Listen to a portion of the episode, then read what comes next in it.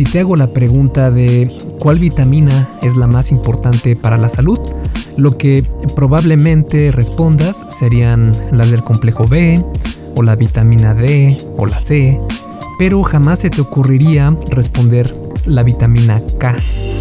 A lo largo de los años se han recomendado ciertas vitaminas como las más valiosas para el cuerpo humano. Por ejemplo, hoy en día sabemos que la vitamina D es crucial para estar saludables. Pero aunque no lo creas, la vitamina K debería estar justo al lado de la vitamina D en cuanto a su importancia para nosotros y nuestra salud.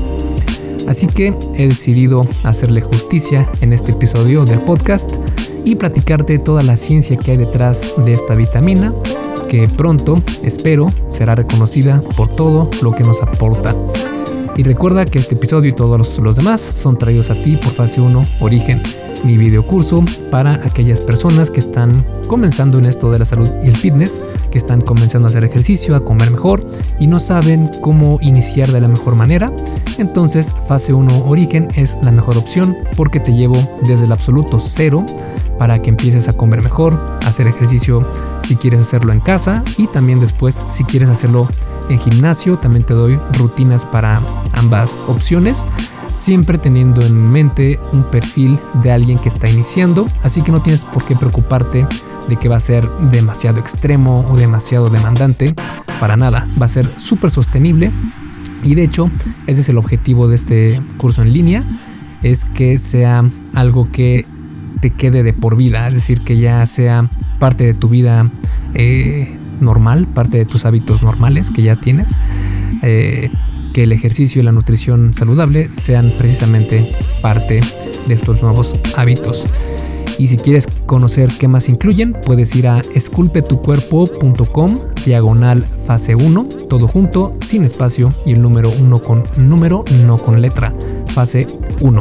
Ahí vas a encontrar las opciones para hombres y para mujeres y cada uno incluye eh, ciertas cosas que el otro curso no incluye, pero están digamos que en un tronco común de información que va a ser de mucha ayuda para ti. Y bueno, entonces te dejo con el episodio número 162 del Arte y Ciencia del Fitness, el podcast de esculpetucuerpo.com. Yo soy Mike García y te veo en dos segundos.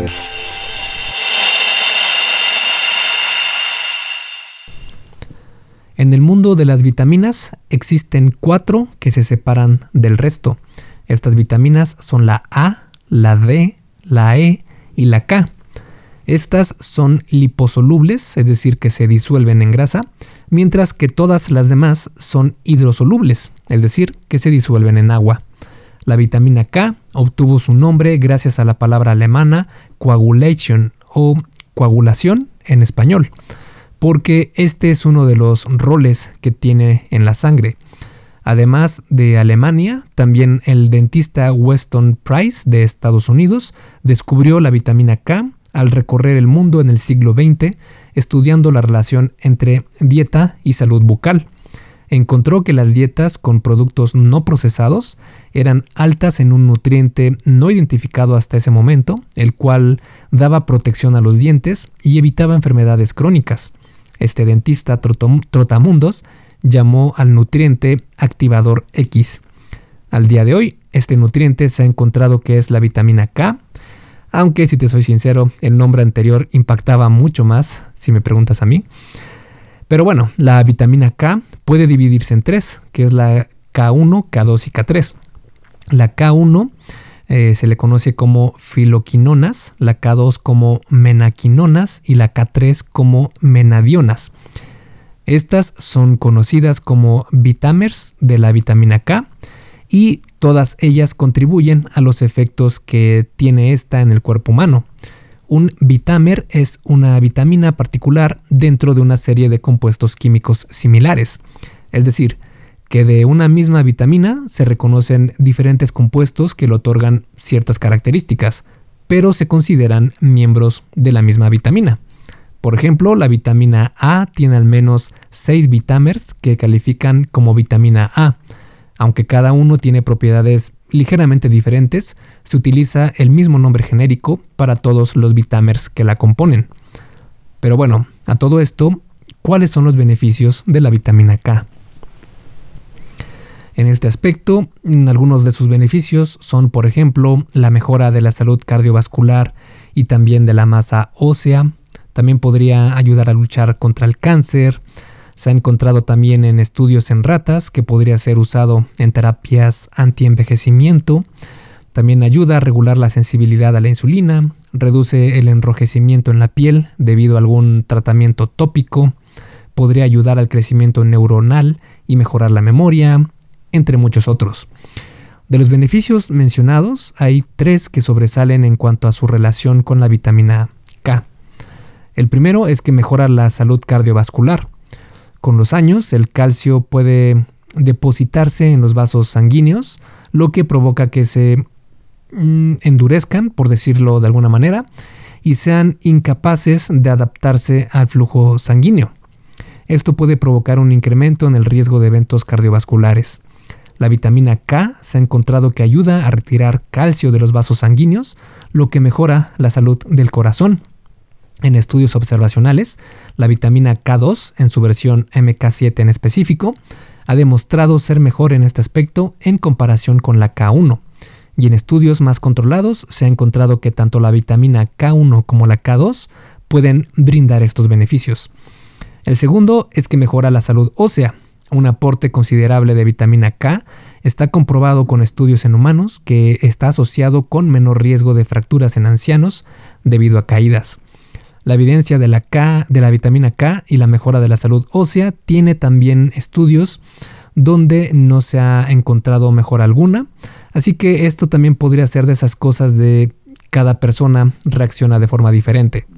Pero según la European Food Safety Authority, notifican que la vitamina K está directamente relacionada con el mantenimiento de la salud ósea.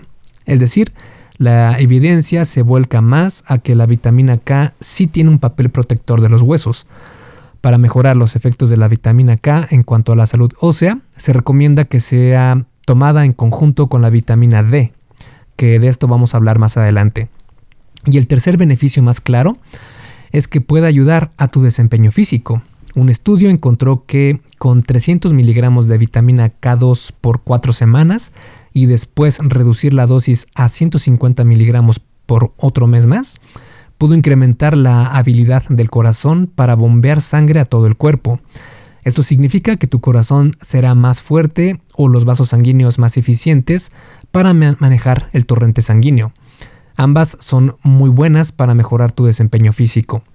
Como puedes darte cuenta, existen muchos beneficios de la vitamina K en tu organismo y esta no es tan famosa como otras vitaminas que tienen incluso menos beneficios. Ahora, ¿qué pasa si tienes una deficiencia de vitamina K? Porque, es decir, Sí, ya vimos los beneficios de tener un buen consumo de vitamina K, pero ¿qué pasa si tienes una deficiencia de vitamina K?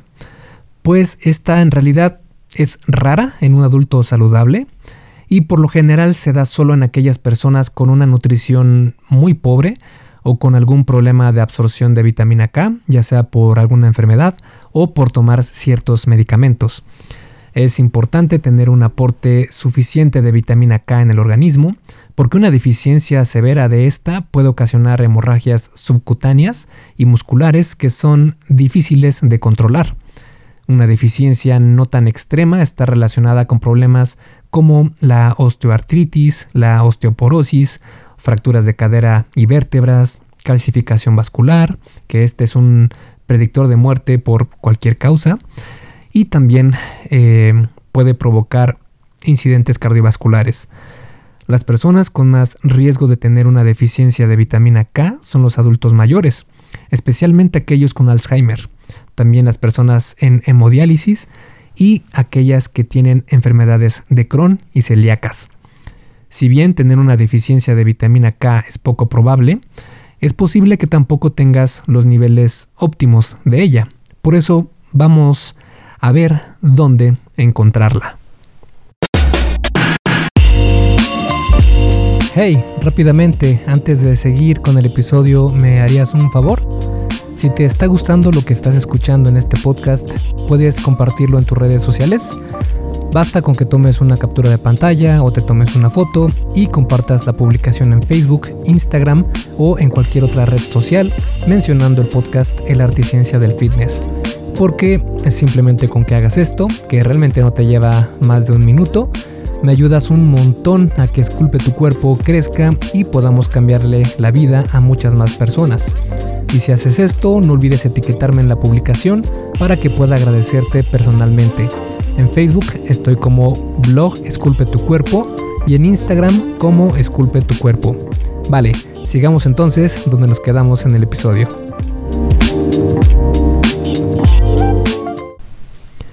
Y en este aspecto, la vitamina K, especialmente la K1, se puede obtener en gran medida en los vegetales eh, de color verde oscuro, en el té matcha y en grasas como los aceites para cocinar.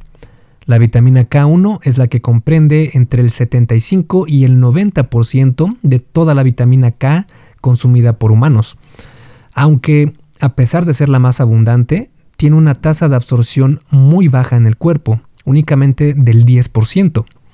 La vitamina K2 puedes encontrarla en productos animales y también en fuentes de alimentos fermentados como el nato, esta versión de la vitamina K se cree que se absorbe mucho mejor en el organismo porque se encuentra en alimentos que por lo general contienen grasa, lo que permite mejor su disolución, porque como vimos, la vitamina K es liposoluble, es decir, que se disuelve en grasa. Además, la vitamina K2 puede permanecer en el cuerpo por mucho más tiempo en comparación con la vitamina K1, mientras que la vitamina K1 dura solo algunas horas en tu cuerpo y principalmente se almacena en el hígado, la vitamina K2 puede permanecer en la sangre hasta por varios días. La vitamina K3 es creada de forma artificial y por lo general no se utiliza como suplemento alimenticio.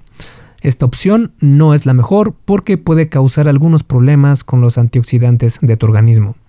Los alimentos que contienen más vitamina K son las legumbres, legumbres y nueces como frijoles, habas, garbanzos, chícharos, nueces, pistaches y granos de soya fermentados, que es precisamente el nato.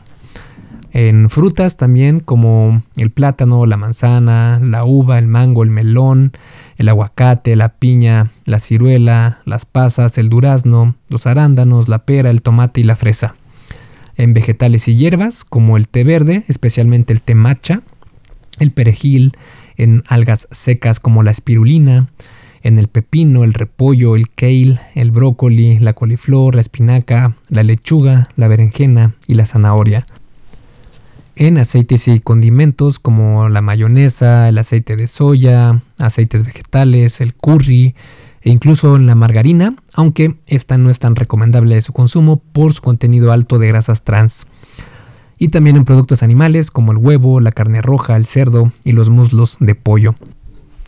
Los estudios muestran que cocinar los alimentos no afecta su contenido de vitamina K e incluso calentar la comida en horno de microondas parece potenciar la cantidad de esta vitamina.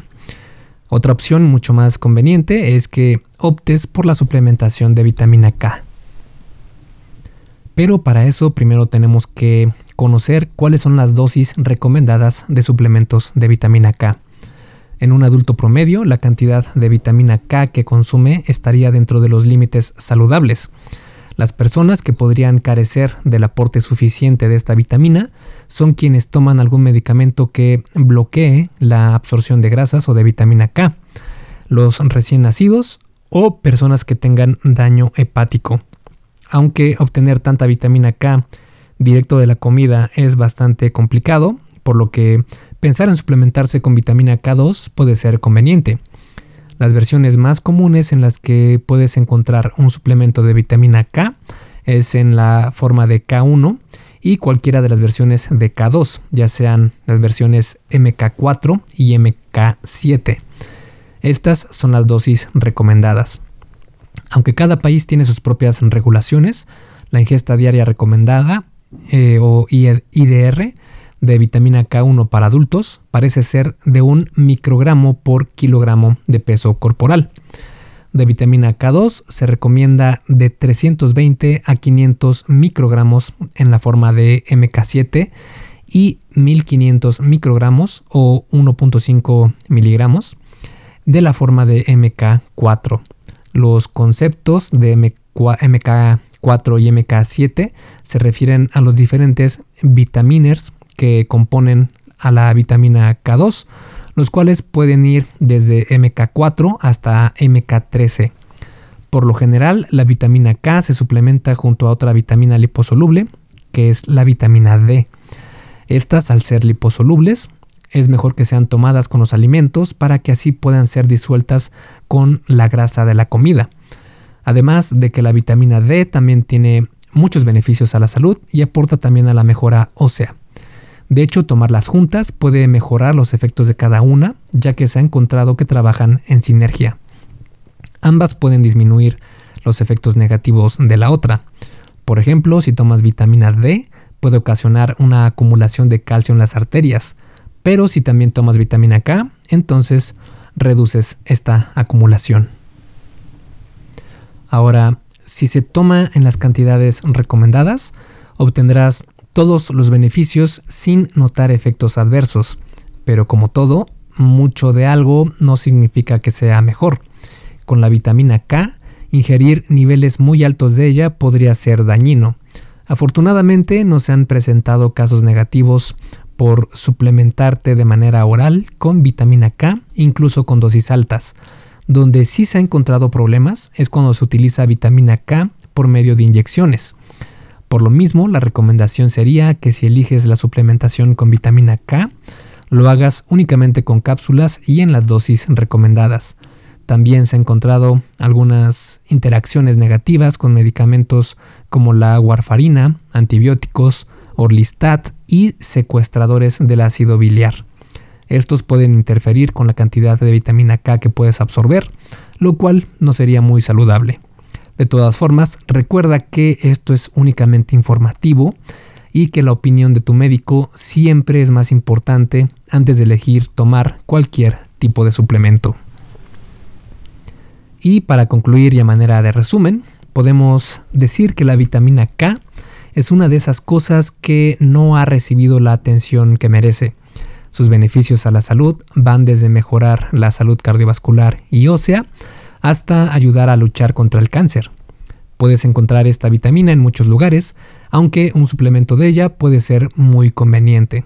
La dosis recomendada de vitamina K1 es de un microgramo por kilogramo de peso corporal y de vitamina K2 es de entre 320 a 1500 microgramos al día. Estoy seguro que en algunos años la vitamina K será considerada igual de importante que la vitamina D. Aprovechala. Esculpe tu vida, comienza con tu cuerpo. Y hasta aquí el episodio del podcast de hoy. ¿Te gustó? Si es así, déjame una calificación y tu opinión en Apple Podcast o en la plataforma que me escuches. Es muy sencillo y no te lleva mucho tiempo. Con esto me ayudas a que el podcast suba en el posicionamiento y así podamos llegar a más personas. Si tienes alguna duda o sugerencia, puedes mandarme un email a contacto arroba esculpetucuerpo.com. Veo absolutamente todo lo que me llega al mail y respondo personalmente a todos. Puedo tardarme un poco por la cantidad de mensajes que recibo al día, pero ten por seguro que sí te responderé. Gracias por escuchar el podcast de la Articiencia del Fitness y espero haberte ayudado a aclarar algunas de tus dudas. Y antes de irnos, si te gustó el episodio, entonces probablemente también te guste el curso por email que tengo donde aprenderás durante 7 días sobre fitness basado en ciencia. Puedes suscribirte totalmente gratis en esculpetucuerpo.com diagonal curso gratis. Todo junto y sin espacio. Curso gratis. Me despido y nos vemos en el siguiente podcast.